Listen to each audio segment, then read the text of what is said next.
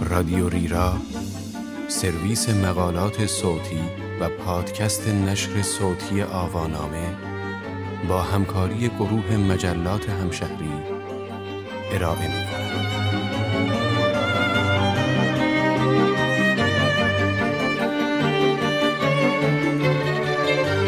کاراکتری برای تمام فصول. این عنوان یادداشتی است به قلم عباس کریمی عباسی که در شماره صد و بیست و یک مجله سینمایی همشهری بیست و چهار در شهریور نود و نه منتشر شده است. من محمد علیزاده هستم.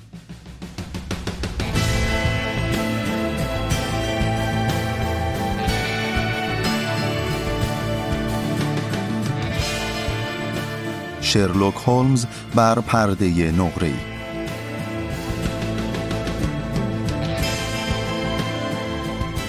مخلوق ادبی همه اعصار. اسم من شرلوک هولمز است و شغلم دانستن چیزهایی است که سایر مردم نمی‌دانند. این نقل قول از زبان هولمز است و چکیده‌ای از اصل شخصیتی است که سر آرتور کنان دویل آفرید و مخلوق ادبی همه اعصار نام گرفت. کاراکتر جذابی که یک ماشین تفکر است.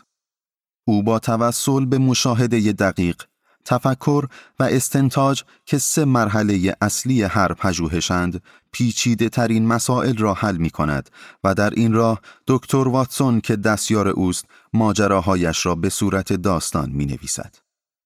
در واقع دکتر واتسون خود کانندویل است که پزشکی حاذق بوده و هولمز استاد او در دانشکده پزشکی است که شخصیت هولمز از روی او طراحی شده است. قضیه از این قرار است که روزی دویل و دیگر دانشجویان برای آموزش تجربی در مطب استادشان بودند که فردی وارد می شود تا معاینه شود. استاد دویل او را با دقت نگاه می کند و پس از اینکه مرد را در گفتن بیماری خود مردد می بیند، برای جلب اعتمادش به درمان به او می گوید من خیلی چیزها درباره شما می دانم. اینکه بیماری شما مربوط به مناطق حاره است و به راحتی قابل درمان است.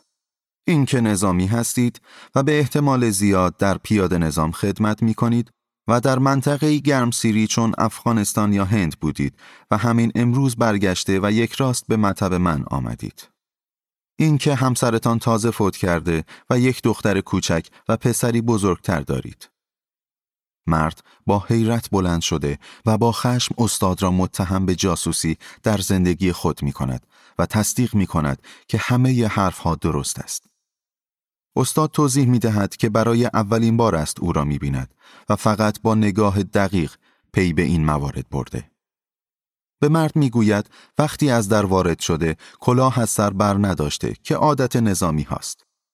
کراوات سیاه زده که نشانه مرگ عزیزی نزدیک است و چون در دست یک کتاب داستان پسرانه دارد و عروسکی دخترانه اما برای زنش هدیه‌ای ندارد، حدس زده که فرد متوفا زنش است. این که نیمی از صورتش برنزه شده محل خدمتش را نشان می دهد که در گرمسیر است و چون پیاده نظام یک طرف حرکت می کنند اما سوار نظام رفت و برگشت دارند، پس آفتاب فقط یک سمت صورتش را برنزه کرده. دویل از این قدرت استنتاج در شگفت می ماند و شرلوک هولمز خلق می شود. پرده کاغذی. در زمانی که داستان نویس‌ها همه دنبال پایان خوش و شخصیت‌های مثبت و قهرمان‌های بی‌نقص و اشراف‌زاده ارسطویی بودند و همه اینها فقط در جهان دیگر امکان داشت، دویل با جسارت تمام هولمز سگ اخلاق مردم گریز را آفرید که از زنها دوری می‌کرد و به رغم احترام ظاهری آنها را احساساتی می‌دانست. این ماشین تفکر که در تمام طول عمرش فقط به زنی سارق اما باهوش به نام آیرین آدلر دلبست، احساسات را نقطه ضعف اصلی بشریت می‌دانست و از این منظر زنان را رقیبی برای خودش به حساب نمی آورد. او به دلیل درک بالا و نگاه دقیق در بین مردان نیز فقط پروفسور موریارتی جنایتکار را رقیبی جدی می شمرد و جایی می گوید که اگر اخلاقگرا و صاحب وجدان نبود، بی تردید هوشش را در جنایتکاری به کار می گرفت و انسانی مثل موریارتی می شد.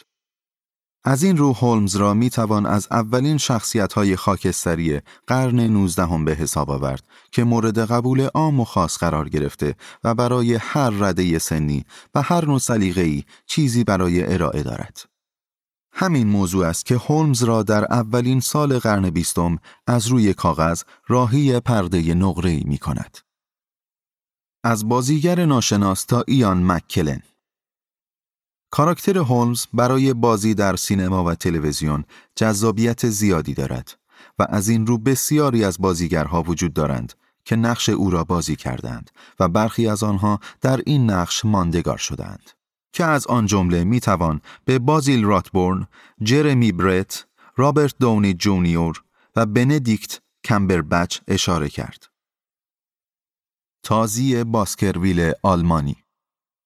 اقتباس غیر وفادارانه و صامت سال هزار و نهصد و چهارده در سینمای آلمان از شبح تازی باسکرویل که به دلیل سلیقه آن روزها دکتر واتسون را حذف کرده و داستان را مملو از تله‌های انفجاری و اکشن کرده است. موریارتی وارد می شود. در فیلم موریارتی که سال هزار و نهصد و بیست و چهار تولید شد، اولین رویارویی هولمز جوان و عاشق پیشه را با او می‌بینی. باز هم فیلمی بر اساس سلیقه روز مخاطب. اولین حضور جان بریمور در نقش هولمز. در سال هزار و نهصد و سی و یک نیز هولمز در فیلمی با عنوان کاردینال خفته رو در روی موریارتی قرار می‌گیرد و البته داستان اقتباس از دویل نیست و فقط شخصیت‌ها به آریه گرفته شده‌اند. هولمزی دیگر. آرتور وونتنر در سال هزار و نهصد و سی و یک در نقش هولمز پا به پرده نقره‌ای می‌گذارد. رامراند مفقود اولین فیلم اوست که طبق فیلم‌های قبلی فقط کاراکتر هولمز را دارد. اما در سال بعد او در اقتباسی از رمان دویل با عنوان نشانه چهار بزرگترین پرونده شرلوک هولمز در فیلمی قابل قبول ظاهر می شود. سال هزار و نهصد و سی و پنج دوباره فیلمی غیر اقتباسی دارد و در سال هزار و نهصد و سی و هفت برق نقره‌ای را بر اساس داستانی از دویل بازی می کند که پایان حضورش در این نقش است و در کل نمی تواند چهره جذابی از هولمز را برای مخاطب بیافریند. اولین شرلوک هولمز مشهور سینما. بازیل راتبورن از بازیگرهای موفق در نقش هولمز است که فیلم‌های چندان قابل دفاعی ندارد و اغلب آنها دارای داستان‌های غیر اقتباسی و بچگانه و پر از گاف ساختاری و داستانی هستند، اما مقبول مردم قرار می‌گیرد. او با تازی باسکرویل در سال هزار و نهصد و سی و نه پا به ایفای این نقش می‌گذارد و بازی خوبی را ارائه می‌کند. نایجل بروس در کنار او در نقش دکتر واتسون حضور دارد، اما دکتر واتسونی خنگ و کمهوش که به احتمال برای تمرکز بیشتر مخاطب بر باهوش بودن هولمز طراحی شده است. این دو در چهارده فیلم به کارگردانی روی ویلیام نیل بازی می کنند. دراکولا هولمز می شود. کریستوفر لی، دراکولای مشهور سینما، در سال هزار و نهصد و شصت و دو در فیلمی با عنوان شرلوک هولمز و گردنبند مرگبار نقش این کاراکتر را بازی می کند و ترنس فیشر کارگردان فیلم‌های وحشت آن سالها آن را می سازد. اما فضا بیشتر ژانر وحشت است و روح داستان‌های دویل را ندارد. او هشت سال بعد در فیلمی به کارگردانی بیلی وایلدر بزرگ نیز که نوعی شوخی با شخصیت هولمز است و زندگی خصوصی شرلوک هولمز نام دارد ایفای نقش می کند. در این فیلم وایلدر داستانی برای ویولون هولمز و زنی که آن را به او هدیه داده می سازد که نظیر دیگر فیلمهایش نقبی به لایه‌های زیرین جامعه و تونل‌های شخصیتی افراد آن جامعه است. پس از او بازیگر دیگر سینمای وحشت یعنی پیتر کوشینگ جایش را گرفته و در اقتباس‌هایی وفادارانه از سال هزار و نهصد و شصت و چهار تا هزار و نهصد و شصت و هشت نقش هولمز را بازی می‌کند. جک ریپر وارد می‌شود. در سال هزار و نهصد و شصت و پنج فیلمی با بازی جان نویل ساخته می‌شود که جک ریپر سلاخ و قاتل سریالی واقعی تاریخ را در برابر هولمز قرار می دهد. آنتونی کوایل بازیگر مطرح آن سالها در فیلم حضور دارد. ذهن من در اثر رکود فاسد میشه. من کار میخوام. مسئله میخوام. مشکلترین نوشته های رمزی و پیچیده ترین تحلیل ها رو به من بده تا سر کیف بیام.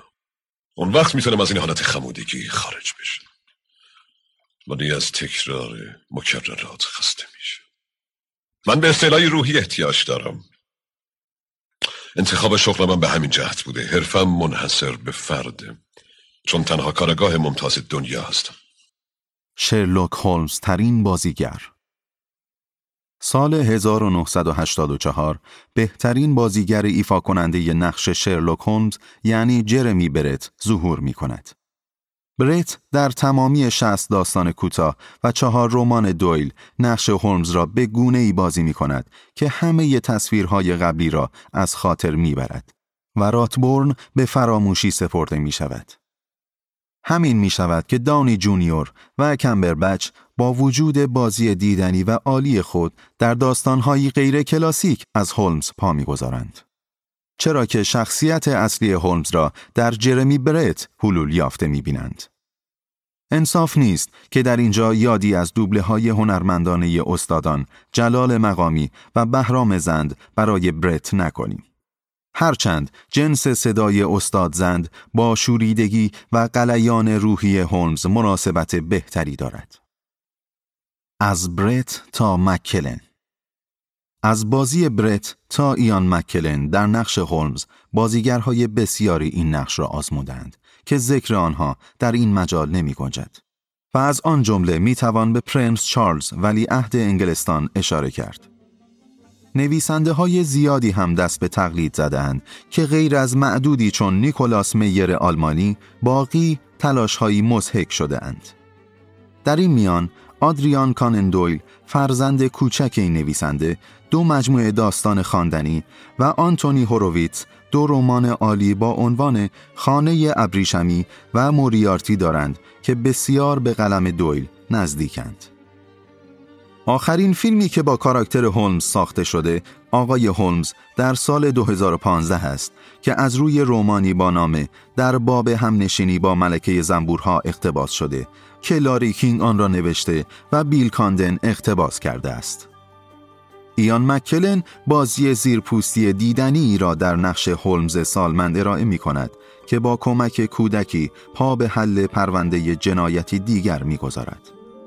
اما اصل قضیه فلسفه زیستن انسان و مرگ و نگاه به هستی و چیستی آن است و خیلی معما و ماجرا در آن حضور جدی ندارد.